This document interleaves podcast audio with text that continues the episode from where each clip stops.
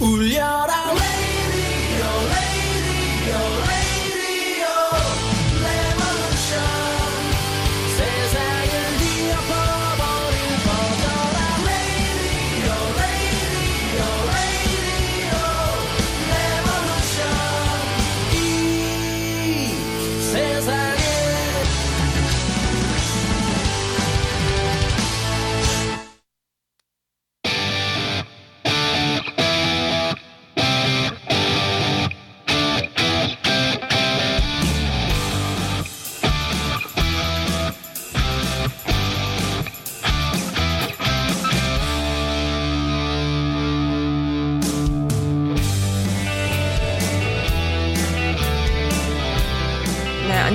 안녕하세요. 선수라디오입니다. 금요일 순서요. 2주에 한 번씩 돌아오는 마이클링님의 오픈 마인드 시간입니다. 네, 마이클링님 연결됐어요.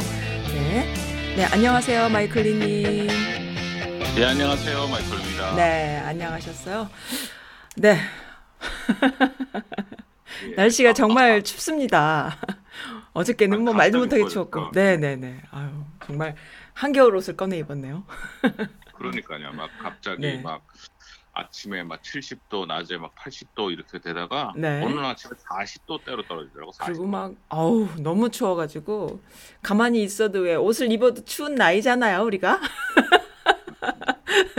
네 그렇습니다 열이 없어가지고 물론 열은 예. 뭐 저는 열은 있긴 하지만 어쨌든 anyway 네 그러면 덴, 덴버, 덴버, 콜로라도 덴버에서는 네. 18시간 만에 89도인가에서 18도로 떨어졌어요. 어머 사람들 힘들겠다 네. 어, 그래가지고 눈 네. 갑자기 고단 아침에 눈 오고 막 난리 쳐가지고 네. 근데 너무 그렇게 일교차도 심하면 몸도 적응을 못 하잖아요. 아 그럼요 뇌졸중 걸릴 수 있어요 왔다 갔다 하면은 힘들죠 네, 그러니까. 아, 참 요즘 아이들은 감기가 또 돌고 있습니다요 그러니까.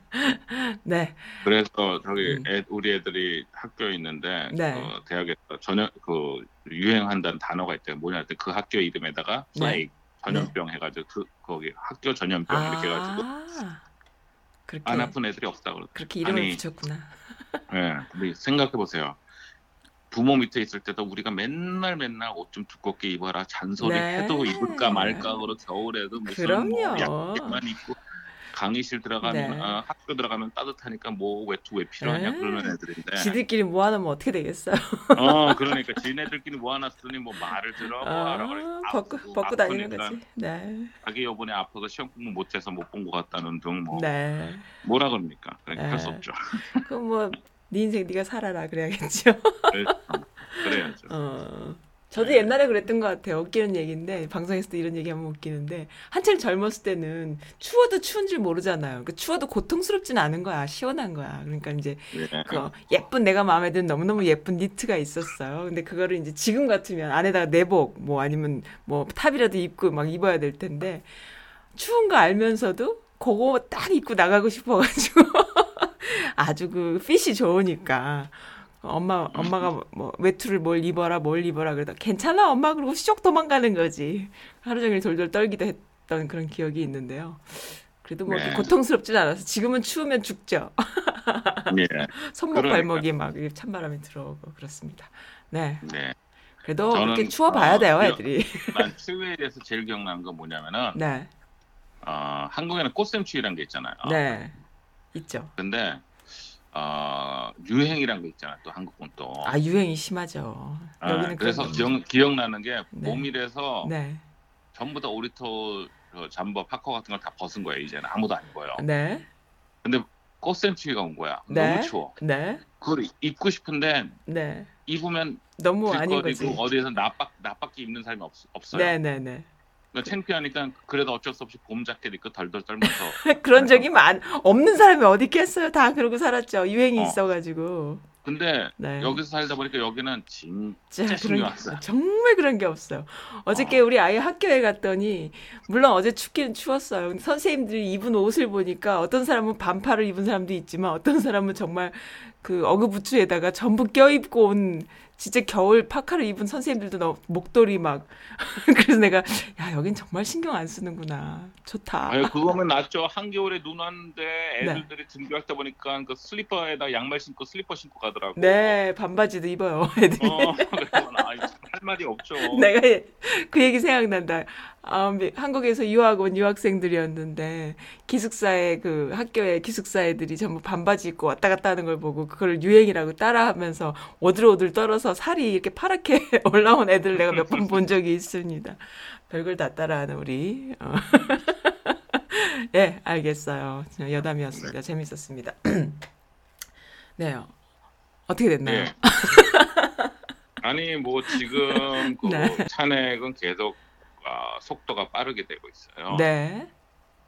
그러니까 어, 하원 위원장 낸시 펠로시가 네. 그 어, 로버트 뮬러 그 특검이 있을 때도 네. 탄핵 사유가 될 어, 탄핵 사유가 될 수 있지만 그걸 진행을 안 하는 이유가 네. 탄핵은 네. 정치적인 이유가 강한 거거든요. 법적인 이유보다도. 네. 근데 정치적인 그 이유를 어, 추진시키기 위해서는 여론이 따라줘야 돼요. 네. 근데 여론이 어, 탄핵을 추진하려고 해도 30%대예요. 네. 즉 35%, 36% 정도만 네. 이 사람이 그 탄핵 인콰이리, 그러니까 음. 탄핵을 시작하는 게 아니라 탄핵 그 인콰이리, 조사를 시작하는 거죠. 탄핵할 네. 만한지. 네, 네. 그거 자체도 네. 여론이 30여 퍼센트밖에 지지를 안 했어요. 어. 그리고 60여 퍼센트가 탄핵하지 마라. 우리나라 네. 정치인, 어, 미국에 어, 오히려 더 혼란만 일으킨다. 이런 음, 입장이었는데 네, 네, 네. 지난번에 우크라이나 그, 그 대통령한테 야 내가 너한테 원래 정부 어, 연, 어, 하원에서 국회에서 지원금 주라는 거 홀드하고 있으니까 네. 네가 내 정적인 조 바이든의 뒷조사를 해주면은 음.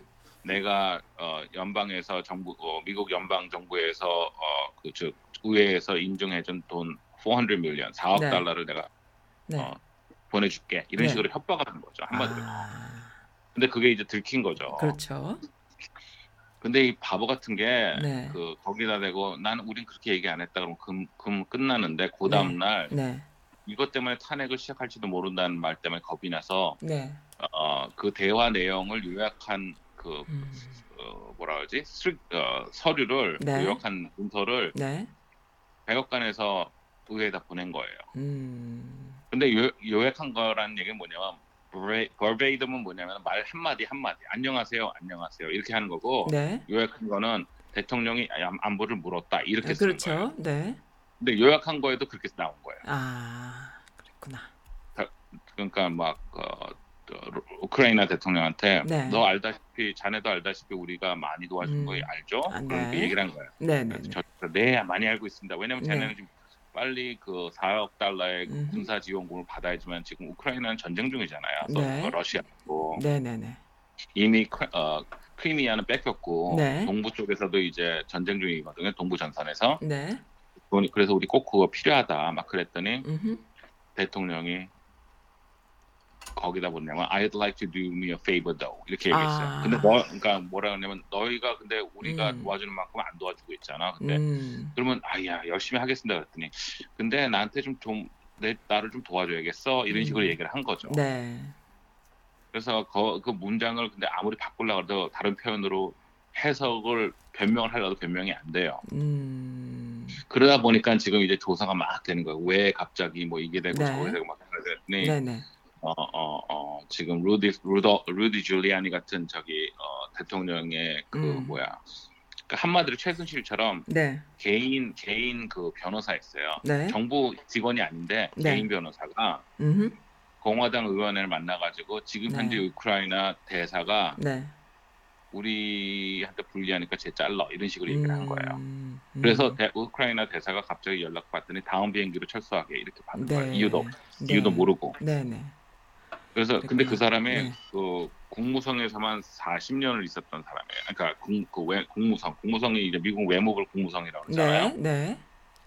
어, State Department에서만 40년, 아 30몇 년을 아. 일했던 사람이기 때문에 전, 네. 그러니까 네. 정부의 그 네. 행정부에는 두 종류의 그 두 종류의 그 어, 직원이 있죠 공무원이 네. 하나는 행정 그 직이 있고 정치 그러니까 영어로, 영어로 말하면은 네. career 어, 네. 행- 전문 이제 전문 외교관이 있고 네. 또 하나는 정치 외교관이 있어요. 정치 정치, 외교. 음. 제- 정치 외교관은 뭐냐면은 낙하산 인사예요. 아, 그래요. 어, 미국은 그래요. 그래서 네. 만일 대한민국 그 대사로 나가고 싶으면은 네. 어, 대통령 되는 사람한테 한 아, 천만 불 정도 네. 뭐야 선거 자금 대주면 돼요. 네. 미안하지만. 네. 네, 그거는 어, 옛날에 저 조지 부시 때도 그랬고 네. 오바마 때도 그랬고 네. 무슨 뭐 어, 헝가리 대사로 나가는 사람이 헝가리 한 번도 가본 적이 없는 사람인데 네. 선거 운동할 때 뭐 펀드레이징 해가지고 뭐 음. 50만 불 정도 네. 모아가지고 주고 그런 사람들을 하는 거예요. 네. 그래서 두 종류예요. 하나는 음. 전문적인 외, 외무부 직원들이고 또 하나는 저 낙하산 인사들이 있는데 네, 네. 결국은 트럼프 대통령이 거기 뭐야 EU 대사가 있어요. 네. 유니언이 하나의 그 그러니까 거기 대사는 낙하산 인사였어요. 네, 네, 네. 그래가지고 그 친구 낙하산 인사랑 음. 어, 루디 줄리아니랑 몇 명이랑 같이 뒤에서 짜고 짜고 해가지고 이 현직 그 우크라이나 대사를 잘랐어요. 네. 그리고 나서 우크라이나 정부에다가는 네. 루디 줄리아니랑 직접 얘기해요. 네. 아. 이게 다 이제 까발리는 나오는 거예요. 까발려가지고 네. 네. 그래서 이제 알고 봤더니 또 루디 줄리아니가 그 뒤로 또 공작을 하고 있었어요. 자기가 또뭐 아, 하려고. 그랬구나. 거기가 원래 natural gas, 자연 네. 가스가 많이 나거든요. 네. 그거를 자기가 원하는 그 CEO를 자기가 원하는 사람 아, 심어가지고 이득 음흠. 기득권을 좀 받으려고 뭐 이런 게 지금 네. 다 까발리고 있는 거예요. 그래서 네, 네. 대통령은 안 차고 근데도 뭐그 음. 뭐라 할까 뭐 어저께 내가 만일 뭐를 그 화분을 깼어요. 네. 근데 난난깬 적 없어. 음. 아니 깬 거 비디오로 찍혔지 않습니까? 음. 아 그건 내가 깬 게 아니야. 너 그건 다 거짓말이야. 가짜 뉴스야. 그러면은 네. 국민의 35%는 가짜 뉴스라고 그 깬 비디오를 안 봐요. 안 봐요. 음. 어, 그러니까 대- 백악관에서 이렇게 서류를 해가지고 그 통화 내용을 요약해서 보내는데 그걸 읽질 음, 않고 네. 공화당 어, 의원들도 안 읽는 사람들 많아요. 네. 또 하나는 읽어도 어 뭐랄까 이해를 이- 인정을 안 하려고 그래. 이거 네네. 가짜로 제조된 거 아니냐고. 음. 그래서 백악관에서 나온 건데요. 그건 네가 얘기하는 거니까 난너못 믿어. 그래서 네. 어, 페이크 뉴스가 그래서 나온 거야. 가짜 뉴스라고. 네. 그래가지고 있는데 대통령이 그럼 지금 원래는 제일 중요한 게 뭐냐면은 하원은 어차피 민주당이 다수기 때문에 네. 탄핵이 소추가 되면 통과가 음, 돼요. 네. 그러면 이제 하원은 뭐가 되냐면은 검사가 음. 되는 거예요. 네, 기소하는 거야. 기소를 네, 하는 거예요. 네. 그럼 재판은 어디- 어디서 열리냐면 상원에서 열려요. 네. 그거를 어 impeachment trial이라고 하는데 진짜로 네네. 배심원이 50명이 되는 거죠. 50명의 어, 그, 네. 그 누구야 그 상원의원들이. 네, 네. 그래서 이제 집- 심판을 어, 재판을 하는데 네. 문제는 배심원들이 벌써 편이 갈렸잖아요. 52대 저기 뭐야 48로. 네. 음. 근데 중요한 거는 대통령 탄핵을 통과시키려면은 어 3분의 2가 통과를 해야 돼요. 그렇죠. 좀 모자라면 그러니까 결과적으로 공화당에서 네. 20명이 어, 탄핵에 지지를 해야 돼요. 네. 해야 되죠. 근데 20명까지 지지할 사람이 없다 이거예요. 없죠. 네. 근데 지금 어 제프 플레이크 같이 어 2018년도에 하도 대통령이랑 그 안 맞아가지고 2018년도에 재선 안 나온 상원 의원 같은 공화당 친구들은 농담을 물어봤어요. 만약 이거 네. 무기명 투표로 하면은 20명 넘어오겠죠? 그랬더니 웃으면서 35명 넘어옵니다. 그랬어요. 아, 그래요. 그 정도로 겉으로는 표현을 못 하는데 속으로는. 다 싫어한다 이거예요. 아, 힘든 거지, 근데- 본인들도. 어 근데 본인들도 그안 그러니까 지금 GOP 그러니까 공화당 의원들의 기자 어, 인터뷰도 안 하고 자꾸 도망다녀요. 지금 네. 말이 안 되거든요. 자기네들 할 때도. 네. 네, 네. 근데 그 이유가 뭐냐면은 이 친구들이 제일 무서워하는 건 자기 잡이에요. 네. 네, 네. 잡을 그러니까 자기가 재선되는 걸 못할까봐 그게 그렇죠. 제일 무서운 거죠. 네. 그런데 재선되지 않는 거는 뭐냐면 2018년도에 트럼프한테 쓴소리한 그 뭐야 공화당 음, 네. 그 후보들은 다 떨어졌어요. 경선에서 다 떨었어요. 네. 그게 무서운 거예요. 지금도 그럴까요? 근데 이번에도 또 그런 식일까요? 근데 아직까지도 공화당의 80% 공화당원들의 공화당 네. 그, 그 투표하는 사람 80%들은 트럼프를 지지해요. 음. 그래가지고 그 그래서 그 80%가 네. 전 국민의 40% 정도가 되는 거예요. 네. 음. 그 그층 그러니까 자기네 입장에서 경선에 이겨야지 뭐뭘 하지? 나중에 뭐뭐 하- 총선에 나가든지 음. 뭐 하든지 할 테니까 네. 직선을 못 하는 거예요. 직소를 못 하는구나. 예, 그러니까 이제 자기네 도망 다니고 뭐 얘기 안 하려고 그러고 막 그런 거죠. 그랬더니 이제 요즘 들고 나오는 게 뭐냐면은 국가 그러니까 국가와 헌법을 위한 애국심이 더 중요하냐, 네 당과 네 잡을 위한 아, 그, 어? 그게 참. 중요하냐 이렇게, 이렇게 막 얘기하고 나와요. 너희들 역사가 심판할 거다 막 그러고 그러는데 네, 네, 네. 솔직한 얘기를 콧방귀라고 생각하는 거죠. 왜냐면은 우리도 알잖아요. 70년대, 80년대 고문 전문가가 하는 얘기가 뭐예요, 요즘도. 나는 네. 진짜 그 당시에는 그게 애국이었다. 애국심인 얘기하- 거죠. 음. 예. 그러니까 자기는 그렇게 합당하는 거죠. 그나마 음. 대통령이 해서 난 애국이었다 그러면 할 말이 없는 거죠, 뭐. 갑자기 그 말씀하니까 마음대로. 또그 요즘에 참 사람들이 애정 애정하는 한국의 국회의원 이철희 의원이 또 생각이 나네요. 이철희 의원이 이번에 그 조국 사태를 보고서는 다음에 안 나오겠다. 자기는 국회의원 안 나오겠다. 정말 너무나 자기는 절망했다 이러면서 그런 사람들이 아직 있 거든요.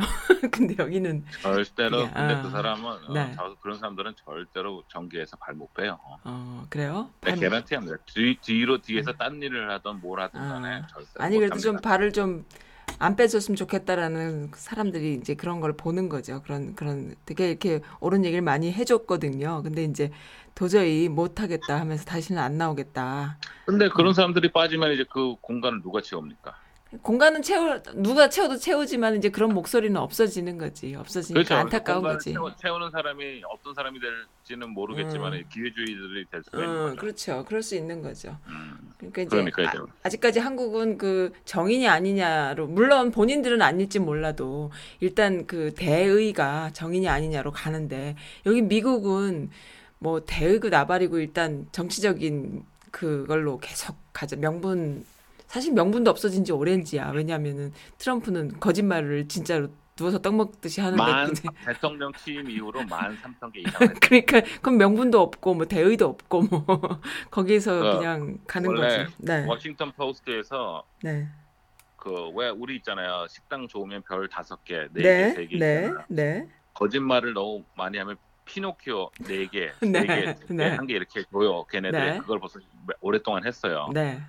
근데 트럼프는 걔네들 그랬어요. 우리는 측정할 수가 없다. 음, 피노키오 언리 울티메트 피노키오 더 이상 한두 패로 되지 않는다. 음, 그래요. 거짓말을 밥 먹더냐니까. 음. 그러니까 대, 대통령이 지금 제일 중요한 건 뭐냐면 공화당을 어, 응집시켜야 돼요. 네. 어차피 상원 상원에 가서 자기를 지지해야 되니까. 네, 그럼 그 공화당원한테 잘 보여야 되잖아요. 솔직히. 그렇죠, 그렇죠. 근데 이 친구가 또 실수를 하고 협박을 하고 막 그러는데 그 네. 이유가 뭐냐면은 네, 어 시리아가 지금 내전이잖아요. 네, 근데 ISIS가 북쪽에 있었어요. ISIS가 테러리스트 집단이. 네, 네, 근데 뭐 미국은 오바마 행정부 때도 그렇지만은 어 미군 지상군을 투입하는 걸 아주 꺼려해요. 왜냐면 이라크 때도 그래서 많이 죽었고 아 뭐 그래요. 네, 어 저기 베트남전도 아, 슬, 슬픈 기억이 있고 뭐 그러니까 네, 부담스러워하는구나. 네, 지상군을 들어가면은 얘네들이 여론도 그렇고 그래서 별로 안 네. 좋아요. 그래서 어떻게 했냐면 얘네들이 네, Kurdish라고 네. 그, 그 동네들 종족이 많잖아요. 네. 우리도 말하는 몽고족 있고 네. 한족 있고 네, 조- 네, 어, 한국은 조선족 있고 뭐 일본 왜족 뭐 이런 식으로 네, 네, Kurdish라는 애들이 있는데 걔네들이 원래는 터 걔네 땅이 터키랑 터키. 이라크랑 뭐 네. 시리아 쪽에 있었는데 네, 힘이 약해가지고 터키에서는 이제 소수 지역으로 밀려나고 네. 그러니까 소수 그러니까 minority로 밀려나고 네, 이라크에서는 그 당시엔 다행히 네, 이라크가 붕괴되면서 자기네의 territory를 좀 얻었어요. 네, 그래서 그렇게 있고 그래서 시리아 북쪽에서도 걔네들이 대신 싸워준 거예요. 네. 그러니까 미군 미군은 어 advisor나 뭐 어, 전략 뭐 지, 음. 지휘나 뭐 자문 이런 거 하고 네, 어, 군사 장비 대주고 걔네들이 다 앞에서 싸워가지고 ISIS가 거의 다 깨졌잖아요. 네, 네, 네, 그리고 거기에 있는 저기 ISIS 그 한 3만 명 되는 뭐 3천 명 되는 이런 애들을 다 어, 수용소에다가 관리하고 이런 애들도 Kurdish Kurdistan들이 어. 하고 있어요. 네, 근데 터키 입장에서는 커디시가 싫은 거야. 어 그래요. 왜냐면은 네, 자기네 입장에서는 독립한다고 맨날 방귀 들고 일어나고 그러니까 네, 걔네들 늘 억압을 했다가 음, 전화를 한 거야 또 대통령이랑. 네, 근데 그 내용은 또 비밀로 붙여가지고 급히 또 컴퓨터에 넘겨버렸어요. 아 무슨 그랬구나. 내용을 했는지 네. 그 다음날 갑자기 대통령이 네, 미군 전부 철수한다 이렇게 해놓은 아. 거야. 북시리아에서. 그리고 북시리아에서 다 나오면은 그 공백이 생기잖아요. 네, 네, 터키가 그 다음날 바로 진공해 침공들을 시작했어요. 음. 그러니까 커데시 그 어, 사람들은 점, 네. 어, 점- 너무 억울한 게 아니 10년 동안 음. 우리 걱정하지 말라 우리가 뒤집혀준다 그래서 같이 목숨 걸고 싸웠는데 네. 발뺌아가 딱 도망가니까 네. 공격을 당하는데 살상 당한다 이거 자기네 음, 동족 잡멸 네. 그런데도 대통령은 이제 발뺌을 하는 거예요. 음. 그랬더니 전직 장군 네. 무슨 뭐 의원 공화당 의원 다 들고 일어난 거예요. 네. 근데 솔직히 그것 때문에 음. 들고 일어나는데 자기네들이 이걸 핑계로 좀 들고 일어나야 될지 그래도 문제는 한두 명이 들고 일어나니까 우르르 들고 아, 일어난 거예요. 네. 그래서 엄청나 많은 의원들 하다못해 상원위원장 네. 미치 맥카마까지도 들고 일어났어요. 네. 이건 아니라고. 네, 네. 그래가지고. 네. 근데 그것도 말이 안 되는 게 네. 웃긴 게 푸에트리코에서 태풍 일어나가지고 같은 국민이 죽는 데는 찍소리 안 하고 가만히 있다가 네. 어? 다른 민 다른 조- 그, 그 애가 우리가 대여서 싸워줬다 그랬다가 그거 들고 이런 거다 그러니까 내가 볼땐 정치 핑계 같아. 그래서 진짜. 대통령한테 지금 막 들고 일어나고 막 이건 아니라 그랬더니 대통령이 네. 또 대통령다운 짓을 했어요. 뭘 했나요? 하도 그러니까 3, 4일 뒤에 뭐라 그랬냐면은 어 우- 터키는 네. 쿠르디스탄을 공격을 하면은 음흠. 어 그리고 그 ISIS 수용소에서 그 혹시 몇 명이라도 도망가면은 탈주하면은 음흠. 우리가 경제 그 뭐야 네. 뭐라 하죠 제재할 거야 이렇게 발표한 거야. 어, 그러니까 조용히 해라 이거구나. 그랬더니 터키에서 네. 근데 터키에서는 we don't care죠. I don't 그렇죠. care. 뭐 뭐. 왜냐면 그건 애, 이 에드완이 원래 독재자잖아요. 터키에. 네. 네. 에드완 입장에서는 트럼프가 개인적으로 개런티를 했기 때문에 아. 앞에서 얘기하는 건 다 뻥이라는 아, 거, 그 자기 연막경스러운 걸 생각을 하는 거죠. 아는 거지. 음. 그래가지고 그 터키 행정부에서 외, 외무부에서 뭐라 그랬냐면은 우리가 네. 지금 하는 행동은 대통령이랑 우리 대통령이랑 다 네. 이미 합의가 되고 음. 클리어하게 된 거다. 네. 딱 발표를 해본 거야. 아. 또 그러니까 의회에서 또 멘붕이 오고 미국 네. 의회 멘붕이 오고 네. 그러더니 결국은 결국은 음. 어 뭐라 그러냐면 아이시스 수용소에서 한 200명이 탈출해 버린 거야. 아, 그래요. 그럼 걔네들이 유럽에서 온 애들도 그러니까 트럼프 대통령은 또 그럼 걔네들 유럽에서 그러니까 유럽으로 가면 유럽 문제인데 우리가 왜 걱정하냐 또 이런 식으로. 아우, 정말. 거기서 테러를 원래 그 파리에서 그 음. 테러 이득하고 연- 런던에서 폭파하고 다 아이시스 네. 애들이 갔다가 온 애들이잖아요. 그거 네. 우리는 안 신경 쓴다 이거예요. 음. 근데 이제 그래가지고 사람들이 또 막 들고 일어나니까 네. 뭐라고 얘기하는데 피노키오의 대왕께서 또 그랬어요. 커디스탄들이 네. 일부러 음흠. 아이시스 수용자들을 풀어주고 있다. 아, 상상력이 참 좋다. 뭐 진짜 그런가? 그랬더니 네. 증거도 전부 다 기자들은 또 다시 네. 얘기해요. 증거도 없는 거다. 아무도 아하. 그런 걸 확인하고 그런 거 네. 없다. 거기 네. 현장, 현지에 나가 있는 기자들도 아무도 그런 건 보지도 못할 것 같다. 네, 그랬더니 네. 네. 가짜 뉴스, 니들이 뭘 알아 이렇게 하는 거죠. 아, 그렇지. 니네들 가짜 뉴스만 만들잖아. 니들이 뭘 알아. 이렇게 되는 거죠. 어, 또. 그러니까 여, 여론이 또 들끓고 의회에서 자꾸 그러니까 네. 자기가 봐도 탄핵 여기까지 올라오면 불리하니까 네. 또 이번에는 부통령하고 어, 국무장관하고 음. 보냈어요. 에드완하고 네. 만나가지고 네. ceasefire, 어, ceasefire는 뭐냐 휴전이죠, 휴전. 네, 네. 휴전해라, 네. 휴전시켜, 형사시켜고 음. 갔는데 네. 에드완이 음. 건방지게 뭐라 네. 그러냐면은 난 너 부통령이랑 국무장관 안 만나줄 안 거야. 만날 딱 그런 거. 거야. 아, 그랬구나. 그랬더니 미국에서 또 난리 난게 네. 그 커멘테이터 민주당 쪽에서는 우리 국격이 얼마나 떨어졌길래 어 우리나라 부통령이랑 국무장관인데 저쪽 그 터키 같은 나라의 대통령이 나 내가 너 왜 만나 이렇게 한다 이거죠. 갑자기 마이클님 그런 생각이 들어요. 말씀 중에 죄송한데 참 이 갑질이 서로가 이게 팽배해 있는 시대에 우리가 살고 있구나. 서로가 갑질 이게 그러니까 뭐 민주주의 시스템 이런 거가 중요하지가 않아. 누가 누가 더 잘난 척에 누가 누가 기싸움에서 이기느냐, 무턱대고 그냥 갑질하느냐.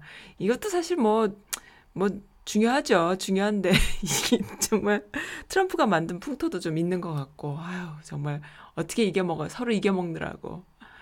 그러네요. 그러니까 근데 네. 이제 그 그러니까 공화당이랑 미 어, 저기 뭐야 행정부는 창피하니까 네. 결국 그 다음 날 에드완이 만나줬어요. 아 만나줬어요? 음, 근데 그거 사진 기자 사진 한번 보세요. 네. 무, 무표정의 사람들이 어. 몰려요. 코미디언들이 마네킹 두 명 앉혀놨다가 펴 웃지도 않고 그냥 무표정하게 딱 서가지고 사진 포즈만 취하고 일부러 더 그렇게 또 찍었구나 카메라 앞에서. 아유, 아니, 참네. 아, 그러니까 자기네들이 합의가 안 되는 거야. 그래가지고 아, 결국은 네, 뭐라 그러냐면 시스파이어 성공했다. 네, 휴전 성공했고 네. 어 그랬더니 트럼프 대통령은 역시 트럼프 대통령 같은 발언을 했어요. 뭐라고 했나요 또? 내가 성공시켰다. 성사시켰다. 뭐 이렇게 해서 또 발표를 막 한 거예요. 그랬더니 어, 밋 람니 같은 애가 이제 재밌다. 우리에서 상원의회에서 발표를 했어. 자기 기, 그걸 했는데 이, 네, 어, 소견서를 얘기했는데 네, 이 문제는 네가 만든 문제다. 네, 행정부에서 만든 문제고 네. 원래 시스파이어는 존재도 할 필요가 없었는데 네가. 만든 거. 네, 그래서 이거는 오히려 우리가 국교이고 터키가 원하는 거 다 들어줬대요. 네. 그리고 아유, 나서 참. ceasefire 하나 건져온 건데 네, 그래 발표하자마자 터키 핵- 그 외무부에서 뭐라 그랬냐면 우리는 휴전한 게 아니고 네, 잠시 어, 음. 어 pause 네, stop하고 있는 잠시 휴, 네. 어, 휴식하고 있는 건 절대로 휴전이 아니다. 네. 그러더니 오늘 벌써 공격 시작했대요. 음, 어 그래요. 어 하루 만에 24시간 만에 또 벌써 공격 시작한 거예요. 아유, 그러니까 그랬구나. 한마디로 미국을 우습게 보는 거죠. 아, 그렇죠. 음, 근데 또 미국의 바보 같은 게이 네. 트럼프 대통령이 어, 음. 2016년도에 대- 후보로 나왔을 때 네. 터키에 대해서 얘기할 때 자기가 아 터키 제가 음. conflict of interest가 뭐죠? 컴, conflict of interest conflict of interest 뭐냐면 내가 뭐 심판을 하려고 해도 사실은 저 사람이 내뭐 뭐 재산을 관리하는 사람이라든지 네, 아니면 심 의사 뭐 판사가 판결을 음. 내려는데 자기 아들이야. 그럼 네. 못 하잖아 그게. 그게 conflict of interest 그래요? 어, 어, 어, 어, 그 관심이 서로 연결되기 때문에 못 한다. 이해관계, 이 이해관계가 어, 서로 엮여 이해관계가, 있다고. 어, 어, 어, 어, 네, 그죠. 네, 그러면 그 기자 인터뷰에서 뭐라 그랬냐면 네. 터키는 자기하고 conflict of interest가 있다 그래요. 네, 왜 그러냐 했더니 거기는 트럼프 타워가 두 개나 있대요. 네, 네, 네, 네. 터키 앙카라 그 이스탄불에 그래서 거기 트럼프 개인 두 개. 사유 있는데 재산이 그 있구나. 그 안에. 어, 트럼프 타워가 두 개, 원도 아니고 두 개가 있어서 네, 너무 아름다웠고 성공적인 거라고 그래서 네. 터키를 내가 야, 얘기를 하고 싶어도 나의 이해관계가 섞여가지고 뭐 그러네 그런 네. 그런 얘기를 하는 거야 사람들이 그런 거 아니야 막 이렇게 생각을 하는 거고 네, 네, 네. 대통령한테 다시 물어보면 그게 무슨 상관인데 음, 그렇게 얘기를 하고 네, 그리고 어, 거기 터키에 사실은 50기의 핵 미사일이 있어요 미국계 어 그래요. 어 냉전 시 러- 소련을 대비해서 거기 50기를 핵 미사일이 관련- 있어요, 그게? 핵미사일이 있어요 물론 와우. 미군이 관리하고 미군이 네. 그거 하지만 핵 미사일이 50개가 있어요 50기 와우. 그래서 러시아에 빨리 들어가려면 빨리 쏴야 되니까 가까운 데 한다고 아. 그거가 이제 사실은 어, JFK 알죠 JFK. 존 케네디 그때 네. 뭐 어, 쿠바를 봉쇄하는 마련의 그 이유가 음. 소련에서 너는 터키에 있는데 왜 우리는 쿠바에 못해 이래가지고 아. 핵을 보낸 거였거든요. 네. 그래서 그것 때문에 막 전쟁 하네 마네 그랬던 거예요. 네. 근데 이제 결과적으로는 JFK가 케네디 대통령이 뒤로 협상을 해가지고 네. 이제 뭐 그걸 풀어놨는데 하여간 네. 그래서 있어요. 그래서 기자들이 그럼 50개 핵미사일은 어떡합니까? 위험하지 않습니까? 터키랑 냉 과연 이 과연 국교 단절되고 그러면은 네. 그랬더니 어, 걱정하지 말라고 우리는 음. 컨트롤 다 한다고 뭐 이런 식으로 얘기를 하고 네. 미군이 지금 철수를 하면서 네. 얼마나 빨리 철수했냐면 준비도 모르는 상태에서 대통령이 갑자기 전화 한 통으로 다 철수해 이렇게 해버린 거잖아요. 네, 네, 네, 네. 그래서 어, 북부 시리아에 있던 미군 기지에 음흠. 무기들을 못 가져와요. 시간이 네. 없어서. 네. 그래서 다 폭파시키고 있어요. 음. 폭파하고 파괴시키고 와. 철수한다고. 어, 그렇구나. 아니나 다를까 네. 재미는 아니나 다를까 네. 거기에 지금 누가 주둔했냐면 러시아군이 주둔했어요. 아. 결과적인 모든 건 다 러시아예요. 그래서 네. 러시아랑 시리아가 너무 좋은 게 원래 시리아는 러시아 편이거든요. 그러니까 러시아 우, 그 우방이거든요. 어, 네. 아사드 정부랑 쿠 커리스천이 자기네 지금 터키한테 맞아 죽게 생겼으니까 네. 자기의 적은 적은 적의 적의 적은 우- 아군이 된다. 네, 그래가지고 네, 네. 네. 저기 러시, 러시아하고 거기에다가 음. 손을 내밀어서 걔네들이 오케이 우리가 지켜줄게 이렇게 되는 거야 터키로부터. 음. 그래서 지금 미군이 바로 지난주까지만 해도 어, 앉아 있던 그 군 사령부 이런데 네. 러시아 군들이 다 들어갔어요. 아유, 그렇군요. 그러니까 사람들 기자들이나 이런 사람들이. 트럼프가 하는 행동은 전부 다 러시아를 돌아보면 러시아를? 러시아를 위해서 하는데 왜 어허. 공화당 의원들은 아직도 그거를 모른다고 얘기하지? 이렇게 되는 거야. 뭐가 있으니까 그러지? 그러니까, 그러니까 러, 러시아를 그렇게 하는데 왜 그런 거지? 이렇게 되는 거예요. 참 참. 그 와중에도 지금 emol emoluments 어, clause는 뭐냐면은 네. 대통령이 자기 직책을 이용해서 사유 재산을 늘리면 안 된다 이거잖아요. 사유 네, 재산을 네. 늘리면. 그래서 어, 워싱턴 D.C.에 있는 어, 트럼프 호텔에서 외국 외교관들이 네. 또 사우디아라비아 이런 애들이 네. 그렇게 방을 뭐 몇십 개씩 호- 예약하고 네. 안 나타나잖아요. 그냥 네, 돈 네. 내고. 네. 근데 그게 그래서 지금 메릴랜드랑 워싱턴 D.C. 검찰에서 네. 기소를 검찰총장이 기소를 했어요. 네. 그래서 그거는 어 우선은 어 졌어요 검찰총장들이 너희들한테 손해가 뭐냐 이거거든요. 네. 아이고 그래요. 어 그러니까 뭐냐면은 소송을 했을 경우에 실질적인 피해를 증명하지 못하면 그게 안 되거든. 아니 그래도 검찰총장의 이름으로다가 한 거면은 너희들의 다시- 손에 아니 검찰총장이 돼도 네. 피해가 뭐냐 이거죠. 피해. 가 아. 아우 참 피해가- 그렇게 되나요? 네. 아 그래가지고 네. 근데 지금 다시 그게 다시 살아나고 있어요. 그래서 다시 그게 다시 또? 상소돼가지고 다시 아, 심사를 해요. 그 그렇죠. 대표적인 예가 뭐냐? 네.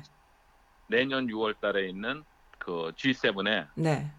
플로리다에 있는 도널드 트럼프 골프장에서 하기로 지금 어저께 아, 발표했습니다. 정말 진짜 아 진짜 그래서 아니 대통령이 자기 그거를 이용해서 돈을 벌면 안 되는 게 emoluments clause인데 그거를 앞에 대고 그냥 무시하는 거예요. 아 진짜 그리고 탄핵한 거너 네. 서류 자료를 내놔 의회에다 그랬더니 음. 우리 전부 다 안 할 거야. 딱안 해버리고 대답도 안 하고. 네. 근데 어저께 재밌는 거는 음, 지금 비서실장이 없어요. 대통령 비서실장이. 그러니까 네. 지금 비, 비서실장 대리가 있어요. 네. 액팅 어, 세크리터리. 어 근데 그 친구가 멀베인이라는 친구인데 음. 아 재미있는 게 이 친구가 기자회견에 나왔어요. 네. 뭐, 왜냐하면 목적은 음흠. 어, 내년 G7 6월달에 하는 거를 네. 대통령 골프장 도라에서 할 거다라는 발표를 하는데 물론 질문이 막 들어오잖아요. 네. 야, 그 왜냐면 이 트럼프 행정부에서 뭐를 했냐면은 네. 이자회견을 거의 매일 했었거든요. 네. 오바마나 조지 부시나 네. 그걸 없애버렸어요. 아 그래요. 네, 그래서 기자회견을 거의 한 두 달 동안 안 하고 석 달 동안 안 하고 거의 안 해요. 아 참 그렇구나. 그리고 그 나오면 다 거짓말만 하고 그러는데 네, 네. 기자 그래서 비서 기자회견 하는데 이 친구 나와서 이제 막 물어본 거예요. 그래서 네. 어, 터, 그 우크라이나 대통령한테 그게 퀴프로코 네. 대가성으로 요구해가지고 한 거 아니냐 막 이렇게 얘기를 한 음, 거예요. 네. 근데 멀베니가 거기서 또 실언을 해버렸어요. 뭐라고 했나요? Get over with it. 그 얘기 뭐냐? 야, 그냥 이제 너, 이젠 넘어가 잊어 이렇게 얘기를 한 거예요. Get over 뭘 with it. 자꾸 따져. 어, 그래. 자꾸 따져 그렇게 하는 거야. 왜냐? 그래서 확실히 그 퀴프로코 한 거냐 그랬더니 we all 그러니까 그러면서 하는 게 we, we always do that. 우리 항상 그래. 어. 원래 왜 그런 게 그런 거야 이렇게 얘기를 해버린 거야. 아. 인정을 해버린 거야. 네. 그랬더니 백악관 어, 어, 그 법률팀에서 네. 어, 공식 발표를 했어요. 네.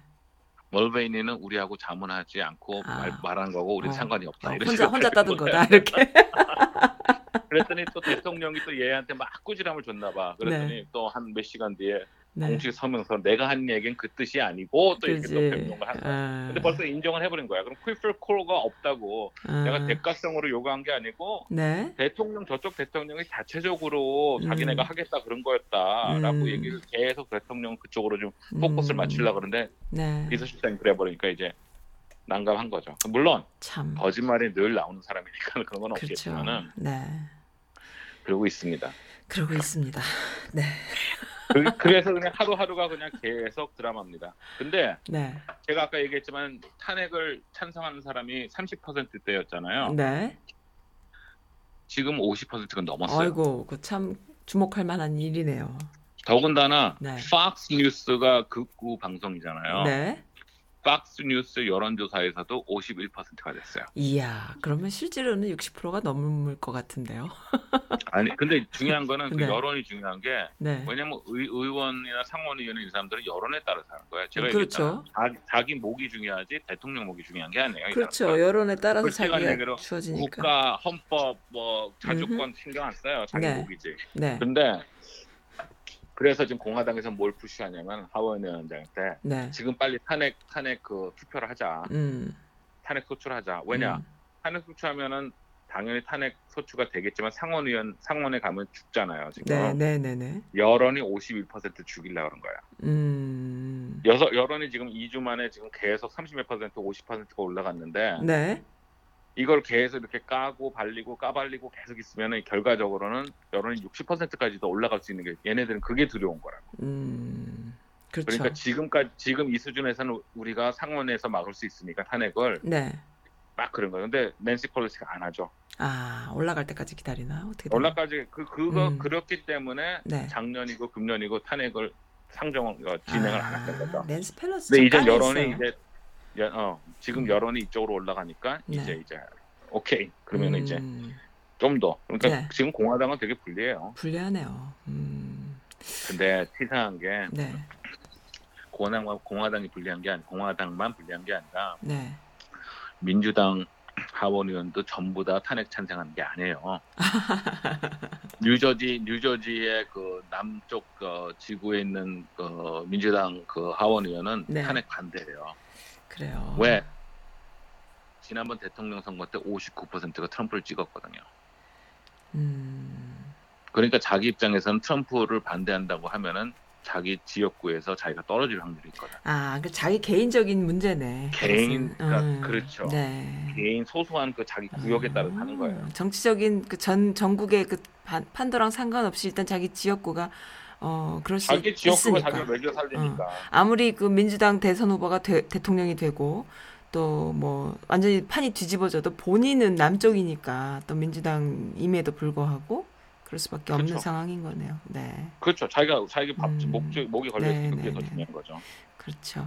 그러니까, 저기 뭐 그러니까 경상도 이제 대구 쪽에 무슨 민주당 국회의원 아무개 제가 누구라고 얘기는 안 하겠습니다. 아무개 같은 상황이 돼 있는 거죠. 지금 내가 그 사람도. 누군지 모르지만 저도 누군지 모르지만 그렇게 되겠죠. 네 그런 그러니까 상황이 이제 그렇게 되는 거죠. 그러니까 네. 지금 그래서 네. 어, 혼전에 혼전을 하는데 중요한 거는 네, 하원은 그 한 명이 대- 하던 안 하던 간에 네. 통과가 될 것 같은데 탄핵이 네, 상원은 어 20명이 넘어올 수 있느냐 없느냐는 진짜 그거는 음. 여론에 딸린 게 네, 어, 상원의원은 주에서 두 명을 뽑잖아요. 네, 그래서 지역구가 아니고 진짜 그거는 여론이에요. 네. 주의 여론이. 네, 네, 네. 그렇기 때문에 주의 여론이 어, 52%, 55%, 60% 가면은 네.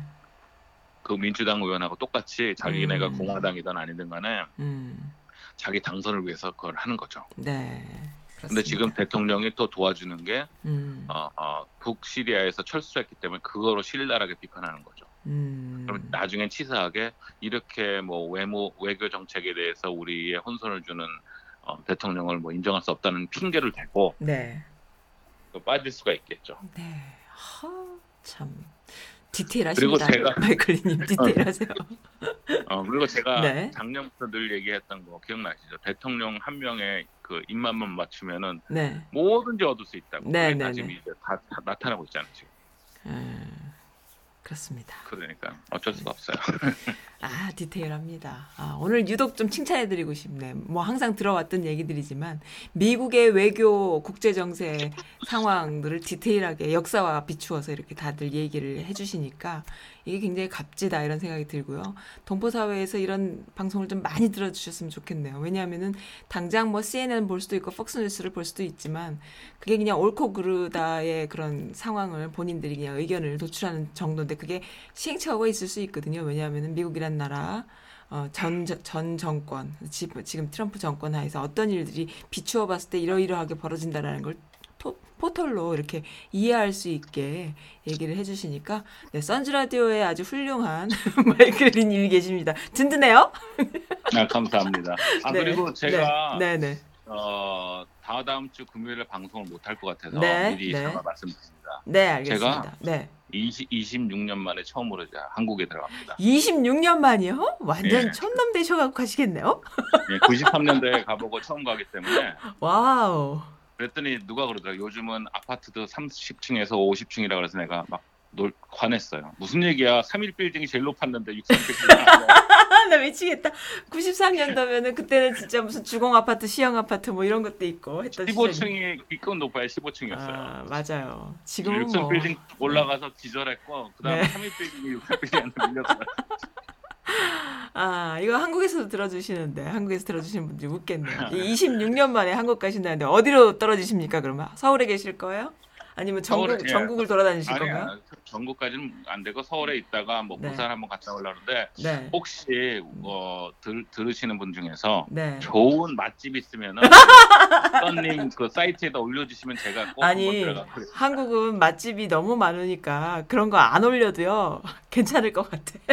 어 그래요. 네. 저 지난번에 다, 제가 LA 갔다가 맛집 탐방하고 왔잖아요. 거기 그 내 생각에는요 잘은 모르겠지만 한국에 가셔서 앱 하나 깔아가지고 거기서 이제 그 한국식 앱 중에 좋은 맛집 아니면 뭐 방송에 나온 거 이런 거야 뭐 왈가 그 보- 뭐야 그게 있으니까 그거 있으니까 뭐 그렇다 치고 일단 그 어, 한국에 가셔서 대중교통을 한 번씩 이용해 보시고 그다음에 맛집도 앱을 좀 까셔 갖고 이렇게 찾아다니시면 충분히 여기서 무슨 사람이 그것도 옛날 얘기야 그것도 그런 그런 것도 여기 미국식이고 옛날 얘기고 한국은 아마 너무 많아서 뭐 충분할 것 같은데요. 충분할 것 같아요. 네. 저는 그래서 첫날부터 재래시장 한번 재래시장 가려고요. 나 거기 한번 추천해요. 그, 그 무슨 시장이지? 이름이 생각이 안 난다. 저기 그 아주 몇백 년 된 조선시대부터 있던 재래시장이 있어요.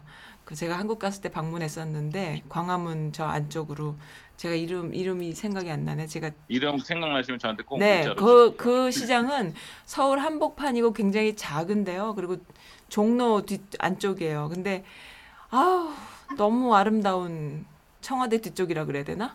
너무 아름다운 시장이었어요. 그리고 거기는 이제 정말로 조선시대 이전부터 있었던 시장이어가지고 진짜 너무 너무 깨끗하고 너무 아름답고 너무 작고 그리고 거기만의 뭐백년 넘는 그런 어, 메뉴가 또 있고 그런 곳이었어요. 그래서 거기 제가 꼭 한번 추천하는데 이름은 지금 다 잠시 생각이 안 나네요. 저도 서울 오래 살았지만 그런 시장엔 안 가봤거든요. 지난번에 방문했을 때 가봤던 기억이 있어서 와 여기 이런 데가 있었구나. 어 그랬었습니다. 아무튼 그런 데도 꼭 가보셔서 거기 그런 데 가셔서 음식 사, 사 드셔도 아 참 좋을 것 같아요. 네, 알겠습니다. 그래서 요번에 네. 가면은 음, 첫 번째 철칙이 뭐냐면은 네. 1인분 1인분. 음, 아무리 맛있어도 1인분 네. 그래야지 다른 걸 또 먹으니까 얼마나 계시다 오실 건가요? 아 제가 11월 말까지 있을 것 같아요 Thanksgiving 아. 직전에 올 것 같아요 그래서 네. 네. 그래서 오랜만에 가니까 네. 갔다가 오십시오 아유, 정말 축하드립니다. 26년 네, 만에. 감사합니다. 감사합니다. 아, 예, 뭐 거기 거, 기 아직 가셔도 방송? 거기 가셔도 방송하시는데 사실은 문제는 없는데 내가 보내 드리는 거예요. 아 그래요? 감사합니다. 아 어떻게 할까? 아 그러면 뭐, 뭐 아, 그건 뭐. 테, technical한 거니까 전화 전화는 내가 어, 인터넷 인터넷만 쓰려고 그러는 게 아, 아 인터넷만 쓰고 하지 당연히. 어, AT&T다 연락했더니 네. 분당 57센트를 차지한대요. 아, 스카이프로 하면 돼요, 스카이프로. 나 옛날에 그 다른 분하고도 한국에 계신 분하고도 전화 연결해서 방송했었고. 스- 시차가 아, 이렇게 문제지. 이런 식으로 네. 이런 식으로 푸시하시는 거. 아니 뭐 괜찮아요. 어, 저기 뭐야 한국에 그 여의도나 서초동에 집회가 많이 있으니까 그런 것도 한 번씩 가셔서 아 이런 거가 있었구나. 왜냐하면 2002년 월드컵 그다음에 그 이후에 있었던 수많은 조- 집회를 경험해 보지 못하셨잖아요. 그러니까 한번 경험해 보시고 그 민중들의 그런 민초들의 움직임 그다음에 또 어, 혹, 혹자는 그러더라고요. 제 주변에 어떤 분은 엄청난 돈이 투자된 그 돈이 들어간 게 보이는 그런 보수 우익 쪽의 집회도 참 볼거리였다라는 얘기를 누가 또 해주셨어요. 그러니까 너무 웃긴다라는 거지. 근데 그런 것도 한 번씩 보셔도 재밌을 것 같고 한국 가시면 사실은 그게 최고의 관광 명소라고 저는 생각해요. 만약에 집회만 한다면. 왜냐면 외국인들도 많이 올 정도로 아주 특별한 경험이거든요. 밤에 한번 나가보셔도 네. 재밌을 것 같아요. 네, 알겠습니다. 알겠습니다. 네, 오늘 어, 즐거웠습니다. 디테일한 네, 이야기 감사합니다. 유독 더 소중하게 느껴지는 하루였어요. 방송이었습니다. 네. 분량이었습니다. 감사드립니다. 네, 감사합니다. 네, 너무 재미있고요. 그리고 디테일해서 좋아요. 저도 따라가기가 힘들고. 하지만 그게 이제 하루아침에 막 이렇게 나온 이야기들이 아니라 본인이 그것을 어, 소화하면서 잘근잘근 씹으시면서 분량으로 이렇게 채워주시고 많은 분들과 공유해 주시는 그런 내용이다 싶어서 저는 이런 분들이 좋아요. 지난번에도 여러 번 차례 말씀드렸지만 개인이 좋아서 열심히 해서 그것이 프로 수준의 어, 수준까지 올라가서 남들에게 공공의 어, 이익으로 이렇게 돌리는 사회에 환원하는 이런 마인드가 있는 분들이 요즘 시대엔 많이 계시잖아요. 너도 나도 그걸 하고 싶지만 수준이 그렇게 다 되진 않아요. 그런데 이제 말클리님의 칼럼은 제가 보고서는 처음에 봤을 때 제가 여러 칼럼들이 있죠. 뭐 일간지, 주간지 등등등 보다 보면은 이 동포 사회에 많은 것들이 있고 이제 보는데 다들 그렇지가 못하거든요. 근데 이제 마이클리님 칼럼은 제가 좋았던 것이 아 일필휘지로 쓰신 것 같다. 어, 일필휘지로 이 정도를 썼다면은 이, 어, 그 사회를 보는 시각이나 또 어, 인문학적인 소양 그러니까는 사람을 사랑하고 어, 휴머니즘을 갖고 있는 서로가 이렇게 함께 다 같이 공감하고 싶어 하는 그런 마인드가 기본적으로 있는 상태에서 자신의 그 경제적인 어, 잡이 월, 원래 그 리얼터시니까 그리고 또 어, 파이낸셜 관련된 일을 하셨기 때문에 어떻게 보면 또 이과 쪽 일인데요, 그죠?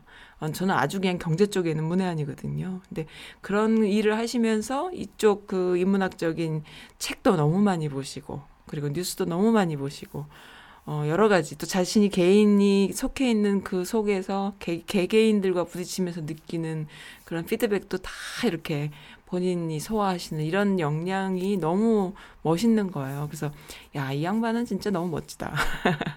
그래서 제가 한번 섭외를 섭외를 벌써 1년도 훨씬 더 됐습니다. 선지 라디오가 생기고 얼마 있다가 이제 제가 게스트로 섭외 섭외를 해서 방송을 함께 했었는데 그때 너무 좋았던 거죠. 그래서 서로가 이제 어, 그, 와, 이런 분이 계시구나, 이 동네에는. 아깝다. 이런 생각을 했는데. 그때만 해도, 선즈 라디오라는 그 존재가 이분한테는 너무, 어, 좀 작아서 더 큰 그릇이 되기 전에는 담아드리기가 더 뭐, 더 좋은 무슨 어, 공중파로 나가야 되지 않냐, 이런 생각들을 저는 했었습니다. 근데 이분은 오히려, 어, 선즈 라디오가 이런 그, 어, 순수한 방송 매체여서 좋았다라고 저를 이제 많이 support를 해주시는 이런 분이셔서 이제 그런 거가 맞는 거예요. 서로 그 약간 그 똘끼 같은 거가 맞아 떨어져서 지금까지 방송을 계속 해오고 있는데 이런 똘끼들이 어, 먹히는 시대로 갔으면 좋겠다.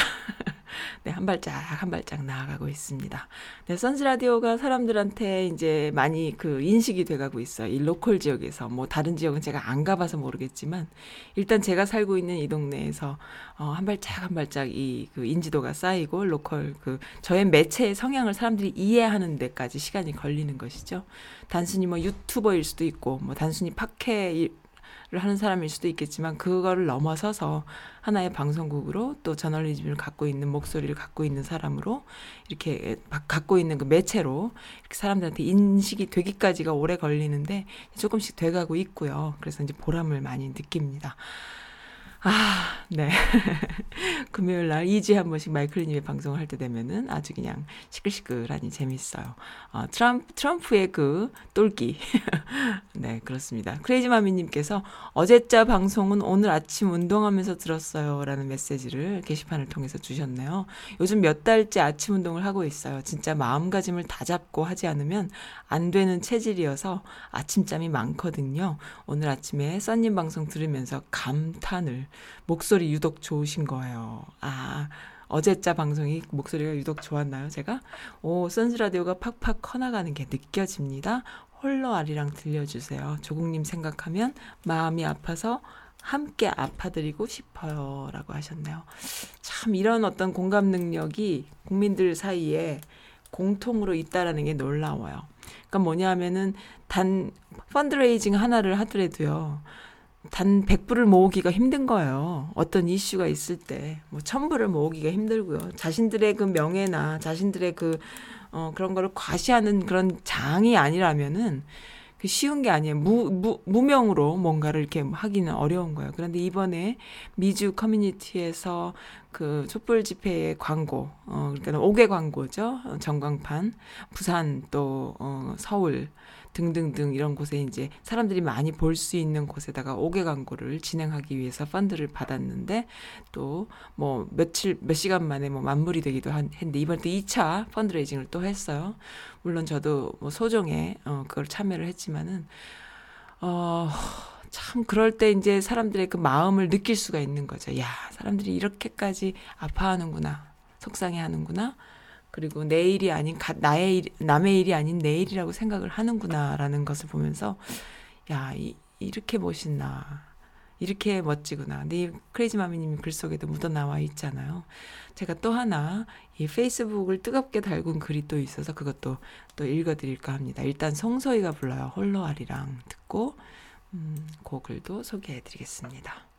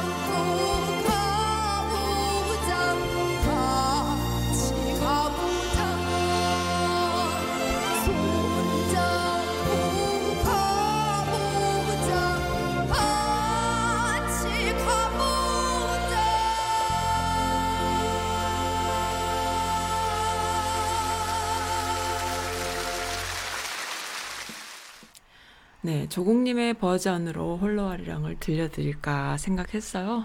옛날에 한번 틀어드린 적은 있는데 지금 들으면 눈물 날 것 같아갖고 제가 일부러 송서희 버전으로 했습니다. 네, 크레이지마미님 송서희 버전도 좋지요? 네, 조국님 거는 아, 시민들이 함께 부르는 그거가 너무 멋지더라고요.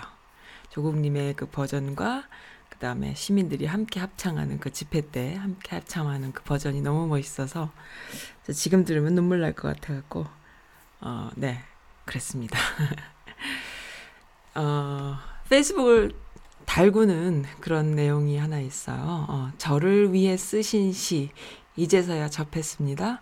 송구하고 면구하고 감사하고 고맙습니다. 라는 조국님의 메시지를 어느 시인께서 시를 한 장 쓰셨다가 어, 그 답장을 받으셨다고 김주대 시인이 쓴 글이 지금 굉장히 후끈 달아오르고 있어요. 그러니까 뭐냐면 이분이 시를 쓰신 거예요. 조국님의 그, 어, 애통한 심정. 정말 그 전장에서 피를 철철 흘리면서 어, 뜯겨져 나간 살점을 추스리고 다시 돌아, 살아 돌아온 조국이라는 그런 어떤 그런 애환이에요. 그런 마, 그런 마인드로 잘 살아 돌아왔다. 이제 당신은 어, 혼자가 아니라 정말 당신을 protect 해주는 그런 시민들이 국민들이 있을 것이고 더 이상 다치지 않게 우리가 보호해 줄수 줘야 될 것이 줄, 줄 것이다. 뭐 이런 내용이에요. 이제 시는 아름답죠. 제가 이제 그런 어, 내용으로 이해는 했습니다만은 애통한 마치 자식이 전쟁터 나갔다가 다치고 살아 돌아온 그랬을 때 부모 마음처럼 그런 글이었어요. 근데 이제 그거를 읽으셨나 봐요. 조국 장관님, 전 장관님께서. 그러셔서 이제 답장을 주셨는데 그 짧고 명료하게 송구하고 면구하고 감사하고 고맙습니다라는 메시지를 주셨는데 어, 이 메시지를 공개를 할까 말까 하다가 공개를 하기로 마음을 먹었다고 이 김주대 시인이요. 왜냐하면은 그 이 짧은 메시지지만 이 안에 어, 겸허한 그리고 사람들 앞에 그 시민들 앞에 겸손한 그런 모든 그것이 다 담겨져 있지 않았냐라는 생각에서 어, 공개하기로 했다라고 네 현재 그의 절박한 마음과 사람을 대하는 겸손하고 겸허한 태도가 고스란히 드러나 있기 때문에 어, 눈물 흐르듯 줄줄 망설임 없이 흘러나온 나온 열거의 표현 송구, 면구, 감사, 고마움 등의 표현은 아프고 괴로운 심정의 다른 표현임이 분명하기 때문에 이 메시지를 공개하기로 했다라고 어, 시인이 말했네요. 네, 이렇게 그 지식인들, 지성인들, 또 시인들, 소설가들, 또 공지영 어, 소설가의 경우도 지금 아주 그 감사하죠. 그러니까 이런 분들의 그 표현이 시민들에게 카타르시스가 되기 때문에 어, 10번 분노할 거 조금 이렇게 내 마음에 카타르시스를 겪을 수 있는 그런 어, 계기들이 되는 거예요. 그러니까는 이러한 시 한 편이 조국님에게도 어, 카타르시스를 줄 수 있고 위로가 될 수 있고 또한 이러한 소통 어, 중간에서의 소통이 또 시민들에게도 어, 그렇습니다. 그래서 그 참 중요하다. 잠시 그런 생각을 해봤어요. 만약에 지금이 일제 시대여서 이러한 시인이며 소설가들이 어 그리고 그 지성인들이 어, 시 한 장을 쓸 때에 친일을 왜곡하는 어, 친일을 친일을 미화하는 그러한 글을 쓰거나 소통을 한다면 시민들한테 얼마나 분노할 일이며 또한 어, 어리석은 시민들에게는 잘못된 길로 가게끔 하는 계기를 만들지 않겠습니까? 정말 큰 죄구나라는 생각을 하게 되는 것이죠. 네, 아무튼 김지, 김주대 시인님께 개인적으로 참 감사하다는 생각이 들고요. 어, 100명, 1000명, 만명, 어, 100만 명의 그 시민들의 마음을 시 한 편으로 이렇게 전달해 드리, 드렸다라는 생각이 들어서 또 감사하고요. 네, 그렇습니다. 음, 어, 우리 동네에는 아주 좋은 이벤트가 있어요. 워싱턴 평화의 소녀상이라고 해가지고요. 어저께인가요? 그저께인가요? 이벤트 때에 KBS 뉴스에도 나왔던데 27일 날을 어, 드디어 소녀상이 탁 그 자리에 서는 행사가 있나 봐요. 음, 소녀상 건립 추진 위원회 해가지고 네 이렇게 지난번에 저 선즈라디오에서 인터뷰했던 이정실 정대위 어, 회장님도 계시고요. 10월 27일입니다. 애난데일 한국일보사 앞에서 건립 음, 하게 된, 됩니다. 어, 소녀상이라는 것이 우리가 볼 때는 단순히 그 위안부 문제 정도로만 생각했는데 제가 인터뷰하면서 부끄러움을 느낄 만큼 이것이 단순한 문제가 아니구나라는 걸 알게 됐어요. 혹시라도 어, 관심 있으신 분들은 선지라디오 웹사이트 또 페이스북에 들어가 보시면은 제가 그 인터뷰 해놓은 게 있거든요. 이정실 회장님의 인터뷰를 들으시면은 아 이것이 참 중요한 문제구나. 그리고 이 위안부 문제는 단순히 한국 또 일본 간의 문제가 아니라 정말 그 21세기에 어, 역사를 우리가 제대로 짚고 넘어가는 이 시점에서 어, 회장님의 그 말씀을 빌리자면은 음, 그겁니다. 어, minority 또 페미니즘 여러 가지 그런 그 앞으로 21세기 4차 산업혁명 시대, 21세기 디지털 시대에 우리가 과거에 겪었던 또 과거에 저질렀던 어, 인류가 저질렀던 또 인류가 겪었던 그런 많은 만행과 여- 전쟁 또 그로 인해서 학살 등등등 피해자와 피의자들이 있는데 이런 것들을 연구하고 어 다시 한번 이렇게 그 연구학적으로 우리가 후배 애들한테 후배 후세들한테 교육시켜야 되는 그 교육학적인 차원에서 반드시 다뤄져야 될 뿐 아니라 지금 뭐 엄청나게 많이 다뤄지고 있다인 거예요. 어 그래서 아주 그냥 그 꼭꼭 집어서 가리키는 그 어떤 이슈 중에 하나인 거예요. 그래서 무슨 여성학은 당연한 거고 사회학, 여성학, 뭐 심리학, 그다음에 종교학, 뭐 영문학, 뭐 모든 분야에서 다 다뤄지는 그런 이슈이다라는 것을 한국인들이 참 모르고 있구나라는 생각이 들었거든요. 우리 아이가 만약에 미국에서 대학을 다니는데 어, 그 중에 어떤 학문을 한다면 교양 과목이든 필수 과목이든 뭐 아니면 뭐 전공 과목이든 어, 한 번은 꼭 배우고 넘어가는 것이 바로 이 위안부 문제일 거다라는 생각을 하게 되는 거예요. 굉장히 저변이 넓고 많은 사람들이 다루고 있고 관심을 갖고 있고 연구가 되고 있는 그리고 가르쳐지고 있는 그런 아주 교양 필수 이슈다라는 것을 우리가 너무 모르고 있다라는 거를 제가 이제 인터뷰하고 느꼈거든요. 그런 차원에서 미국에 살고 있는 한국인들이 이 소녀상 건립 또 위안부 문제에 대해서 너무 모른다면은 좀 부끄러운 일이에요. 그래서 참여해 주시길 바랍니다. 그리고 관심을 가져 주시기 바라고요. 특히나 소녀상은 단순히 위안부 문제를 관심을 갖는 것 이상으로 어, 그 조각상이잖아요. 공공장소에 놓여지는 조각상은 어, 일본인들에게 아주 치명적인 그런 아킬레스건을 건드리는 어, 계속 remind 시키는 그런 일이기 때문에 혹여 내 옆집 사는 사람이 일본 사람인데 그 사람 너무 착하니까 나랑 친하게 지내. 이런 차원으로 일본인들을 대하던 사람들도요, 최소한 내가 당당하게 그 사람과 함께 친구와 함께 길을 가다 소녀상을 만나면은 당당하게 이러이러한 것이다라고 얘기하고 그 부분에 대해서 이해와 동의를 구할 수 있는 그런 계기가 되는 것이 바로 그 조각상이다라는 것을 우리가 좀 알아야 될 필요가 있는 거죠. 어, 만약에 없다면 어, 소녀상도 없고 기린비도 없고 아무것도 없다면 그냥 일본인들 내 친구는 착해 거기서 그냥 끝나는 거예요. 그러면은 그 과거에 대한 이해나 동의를 구할 계기가 없고요. 그리고 그들이 어떻게 생각하는지를 내가 알아볼 수 있는 그런 그게 없어요. 서로 피하고 말죠. 하지만 절대로 그래서는 안 된다라는 거. 난 한국인으로서 일본인들이 저지른 과거의 역사에 의해서 역사에 대해서 지금 현존하고 있는 내 친구가 내 이웃이 그리고 나의 동료가 어, 어떻게 생각하는지를 반드시 아는 것이 중요하다라는 거예요. 그래서 어, 좀 부끄럽게 여긴다라면은 그 인격적으로 어, 존중받을 만 하지만 그것이 아니고 잘못된 역사를 알고 있다거나 아니면은 잘못됐다고 생각하지 않고 오히려 동조한다거나 이런다면은 그 사람은 친구로서 이웃으로서 참 그거 할 수 없다라는 걸 냉정하게 분별해야 되지 않느냐 저는 이렇게 생각을 하거든요. 미국에 미국은 전 세계 사람들이 모여 사는 나라예요. 어, 일하다 보면 동료들 중에도 어, 일본인들 만날 수 있죠 얼마든지. 근데 그럴 때에 소녀상이 있어서 어, 그 사람과 소녀상 앞을 지나갈 수 있어요. 그리고 거기서 약속을 할 수도 있고요.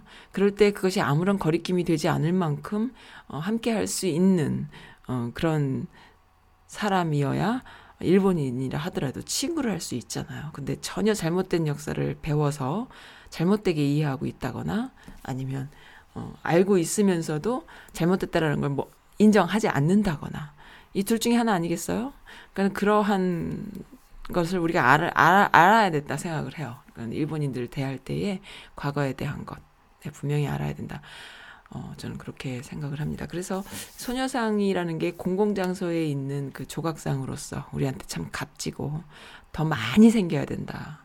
어, 정말로 정말 여기저기 생겨가지고 많은 사람들이 공감하고 아 이게 그거구나라는 걸 알았을 때에 어, 우리가 당당해질 수 있고 많은 사람들한테 더 얘기할 수 있는 기회가 생기고 공감을 얻어낼 수 있는 그런 거기 때문에 아주 중요하다 생각합니다. 그래서 소녀상 건립은 미국 전역에 전 세계에 기린비뿐만 아니라 여러 개를 사, 많이 설치해야 된다 생각해요. 옛날에 그 수요 집회 일본 대사관 앞에서 엄청나게 오랫동안 수요 집회를 해오지 않았습니까? 위안부 할머님들이 뭐 지금도 하고 계실 거예요. 그런데 단순히 그냥 수요 집회 할 때는 몰랐는데 어, 소녀상이 그 앞에 딱 생기니까 아주 환장을 하고 싫어하고 거부감을 느끼고 그걸 드러내자고 난리를 치고 하는 이런 걸 보면서 아 이거였구나. 일본인들이 싫어하는 것은 바로 이런 것이로구나. 자신들이 돈을 많이 들여서 로비해서 정치적으로 입막음하고 역사를 바꾸고 하는 작업들을 꾸준히 해오고 있는데 이 소녀상 하나가 주는 그 영향력이 너무 큰 거야. 이거 완전히 무슨 F킬러 먹은 바퀴벌레들 같은 거야. 그러니까는 요거 되게 중요하다. 이런 생각이 들었습니다. 네 굉장히 중요해요. 한국인들 어, 정치적인 이런 이야기가 아니라 우리 아이들을 키우는 미국에서 한국인으로서 아이들이 키울 때 우리 아이들이 나중에 일본인들과 뭐 결혼도 할 수 있는 거잖아요. 뭐 일본인들과 동료가 될 수 있고요. 했을 때 제대로 된 정치 어, 역사 의식, 제대로 된 자신의 목소리를 갖고 있고 그것을 어, 공감을 많은 사람들한테 이끌어내는데 굉장히 그 공공 장소에 있는 공공의 그 조각상은 되게 중요하다라는 생각이 들어요. 그래서 어, 아이들 손 붙잡고 한번 가셨으면 좋겠습니다. 또 뭐 잔소리가 늘었네요. 마지막 곡으로 김광석의 나의 노래 듣고 오늘 마칠게요. 즐거운 주말 되시기 바라고요. 선즈 라디오 들어주셔서 매우 매우 감사드립니다.